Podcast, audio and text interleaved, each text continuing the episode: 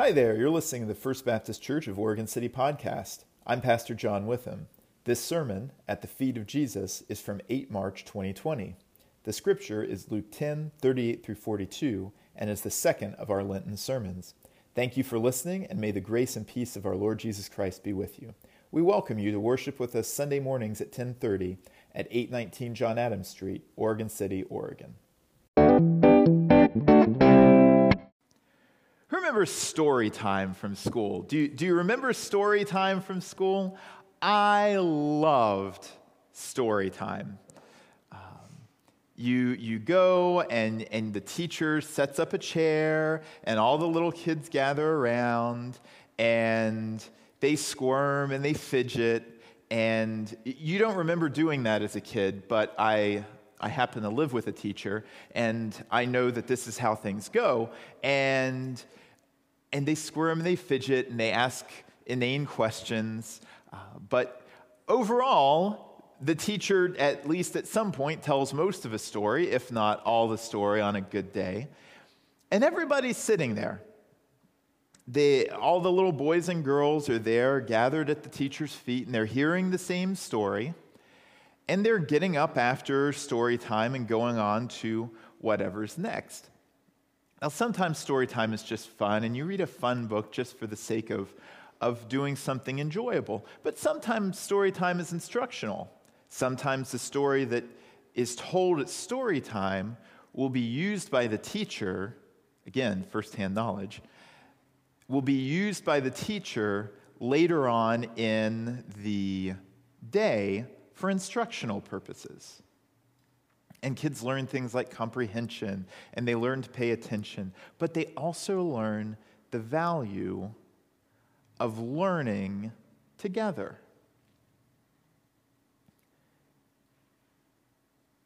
And so today, we look at an instance where Jesus has gone into a home and is sitting, and people were sitting at his feet and listening to him. The feet of Jesus, I want to take just a moment to point out a couple of things about the feet of Jesus. Some people have an aversion to feet. Some people don't like feet they don't like seeing feet. They don't like thinking about feet. And if you're one of those, those people, I'm, I'm terribly sorry about the next like two minutes. But bear with me. I started looking through the scriptures, specifically the book of Luke, at the feet of Jesus. And anytime we see the feet of Jesus, they're mentioned in conjunction with people who shouldn't be there. Normally, in a setting like the one we just read about, when a rabbi would go into a place and sit down to teach, seated at his feet would be men, especially if he were in a home. Because after he would, t- would teach, there would be food, not unlike Sunday mornings now.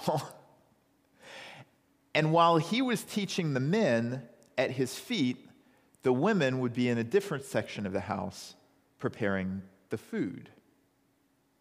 But here today, in Luke chapter 10, we see Mary at Jesus' feet. In Luke chapter 7, we see Jesus reclining at the meal, and his feet are anointed by a sinful woman. She's not supposed to be there, but there she is. In Luke chapter 8, we meet a demon possessed man of the Gerasenes named Legion. Well, his name isn't Legion, he's called Legion because there are many demons inside of him. And after Jesus casts the demons out,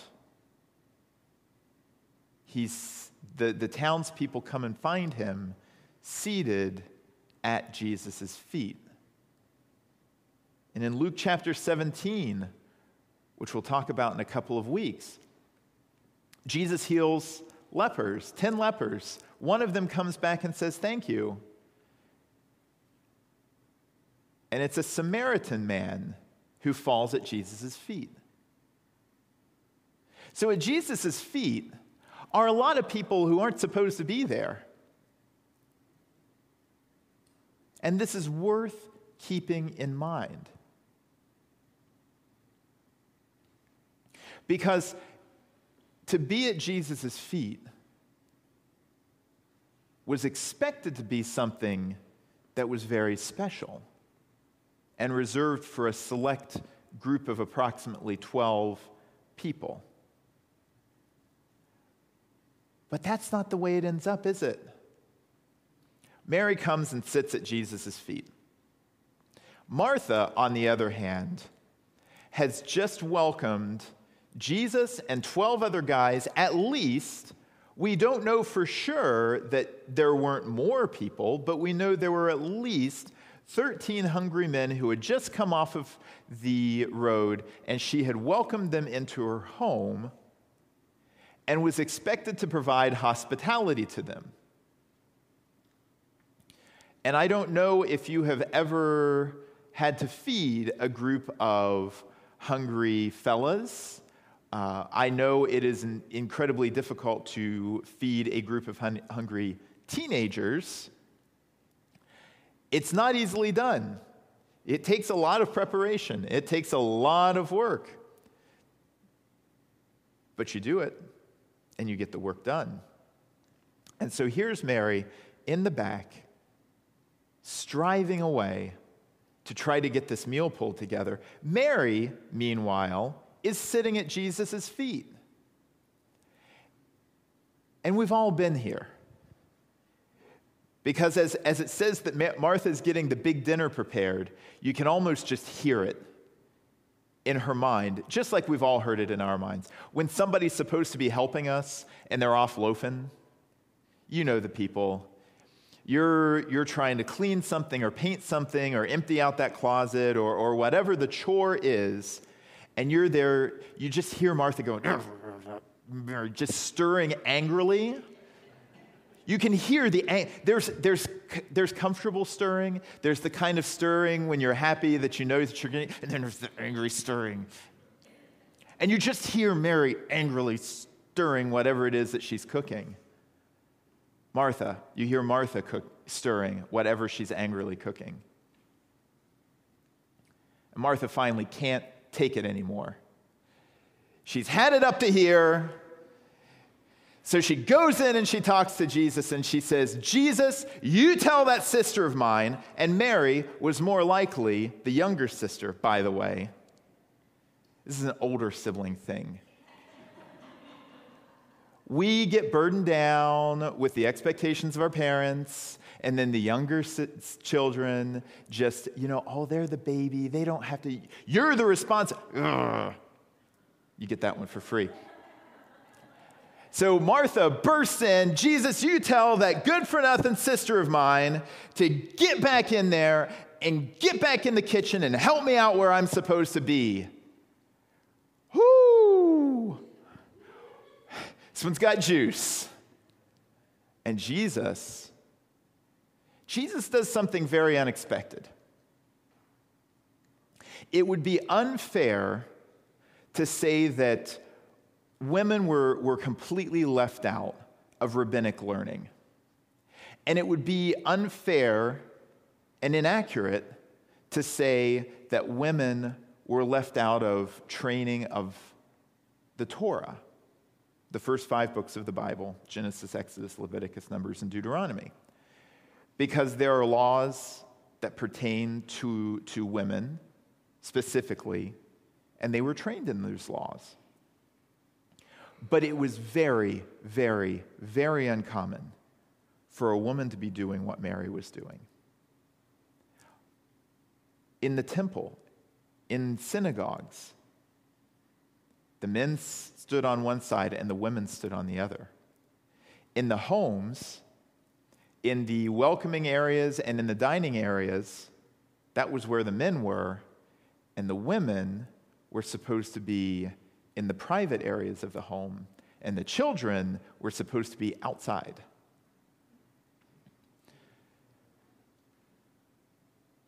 And so Mary is sitting at Jesus' feet. and Martha bursts in to get Mary back into the place that she's supposed to be. And Jesus says, No, she's right where she needs to be. There's all sorts of rule breaking going on here. But with one simple moment, Jesus turns the social norms of society at that time on their head. Because what Jesus is doing as he heads towards Jerusalem is he's setting out the agenda for the way things are going to be now. That the time has come, the kingdom of God is near. And as he goes along, he's setting things right.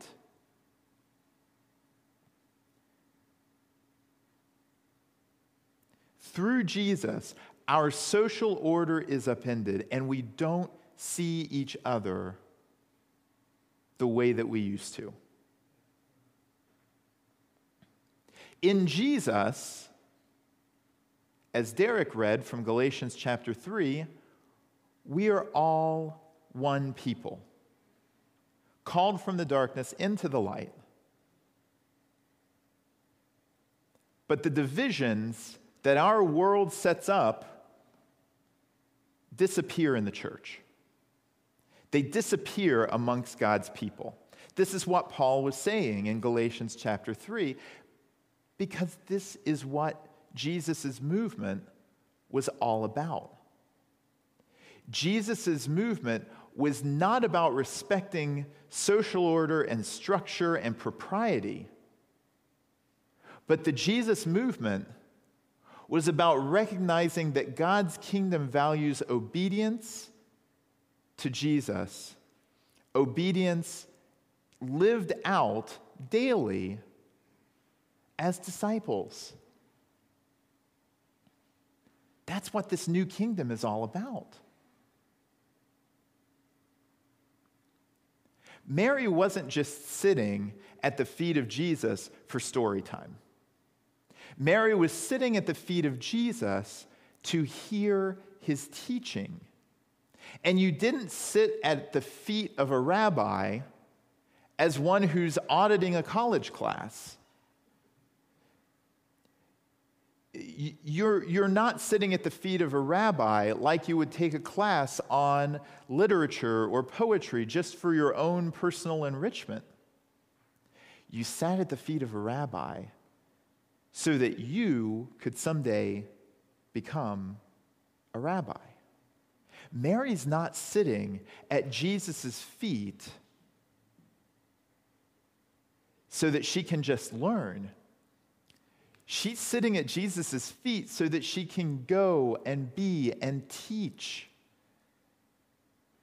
and be a good, appropriately trained servant in God's kingdom.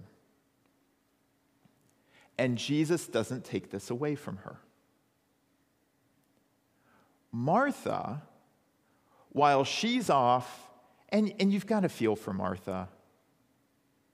Spare, spare a thought of sympathy for Martha because Martha was doing what she thought was appropriately socially acceptable. And much like the firstborn, when it comes down to the firstborn and the baby of the family, the firstborn often ends up being the one. Now, don't you treat your sister that way. She gets the short end of the stick in this story. But spare a thought for her because it's just, the kingdom has just dawned on Martha. She sees now that Jesus is not as concerned with what he will eat or where he will sleep. But Jesus is concerned with people being his disciples, that he wants them to learn his ways so they can live his ways and they can show others how to live his ways.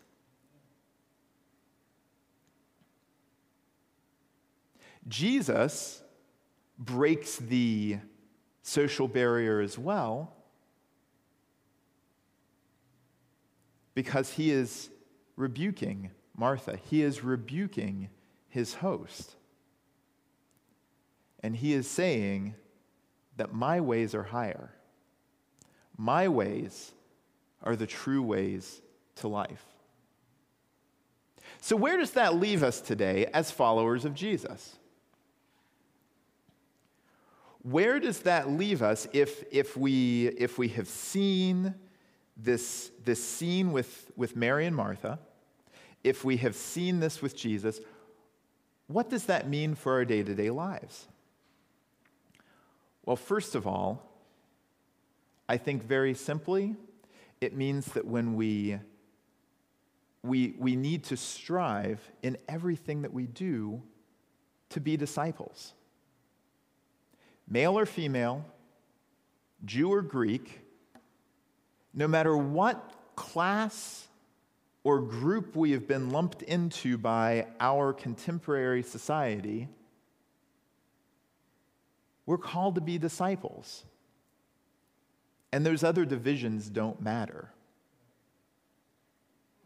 It's interesting to note that the same people who were cast off in Jesus' time are often the same people who are cast off in our time.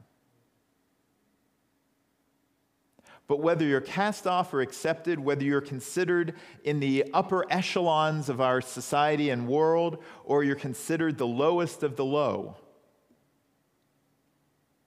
if you crawled out of a gutter to get here this morning, Jesus doesn't care. He wants you to be his disciple.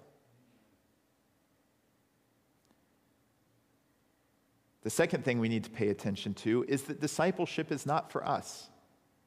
Discipleship is not so that we can feel really great about what we're being for Jesus. Because Jesus bids us to learn so that we can share. That we become disciples so that through us living out Jesus' ways in our day to day lives, that people are drawn into this kingdom. That people who are weary of our divided and fractured world with all of its, its fake plastic barriers. That there's a place where all of those are broken down and a people where those barriers don't matter.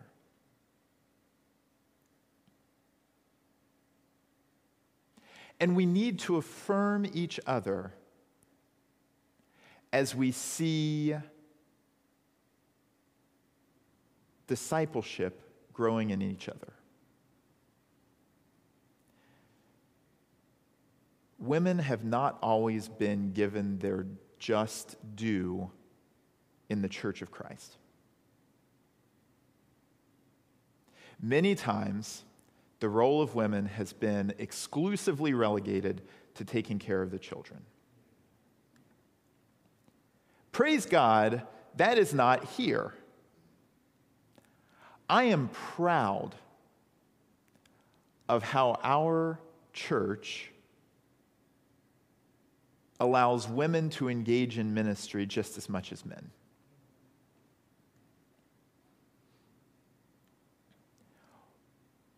But likewise, we can't just sit and be comfortable with that.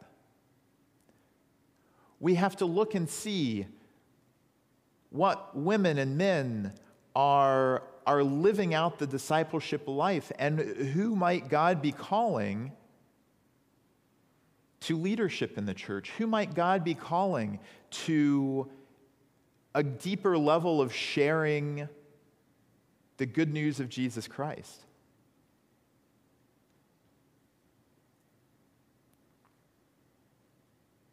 But I think the last lesson we learn is that we can, can put up these barriers in the church just as easily as we can in the world. And these barriers aren't physical barriers. We don't have a curtain running down the middle of the sanctuary. But do we have curtains in our hearts? Do we have a little priority system of the people who matter at the top and the people who matter less at the bottom? Because that's Antichrist. That is not of God. Because in Jesus, we are one people. Now, you may raise an objection. Somebody may raise an objection and say, okay, if all are one in Jesus, then why would we pay particular attention to women? And I think there are a couple of answers. One, the Gospels and Paul, so in other words, the majority of the New Testament, take special care to pay attention to women. If you read the last chapter of the book of Romans, you find so many female leaders. The Philippian church, which was one of the churches that Paul didn't have so much trouble with, was founded by Lydia, a seller of purple cloth. We see that the first witnesses to the resurrection, the first gospel preachers, were women, and the men didn't believe them.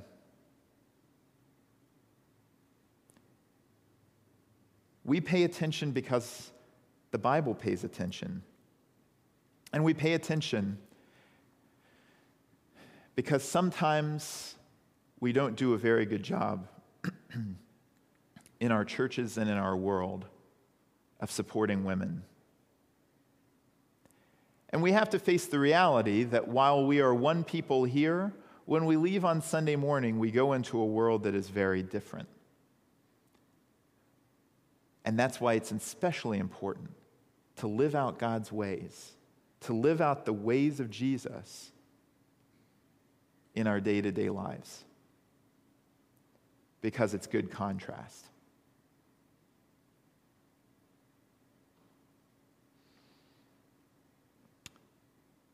I said I was done, and there's two minutes at the beginning talking about the feet of Jesus, but I'm going to come back to it. Because there's one other place that we see the feet of Jesus and we see the feet of Jesus hanging on the cross. And at the feet of Jesus on the cross,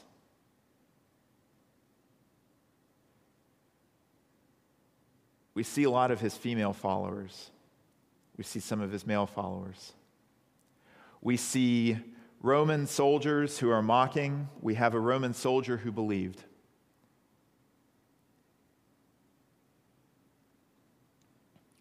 And then there's us. And at the foot of the cross, at the feet of Jesus, we are one. All having been bought by the blood of Jesus. And those are the feet that we sit at, and that is the cross that we follow. And that is the marker of the one family that we belong to. Amen.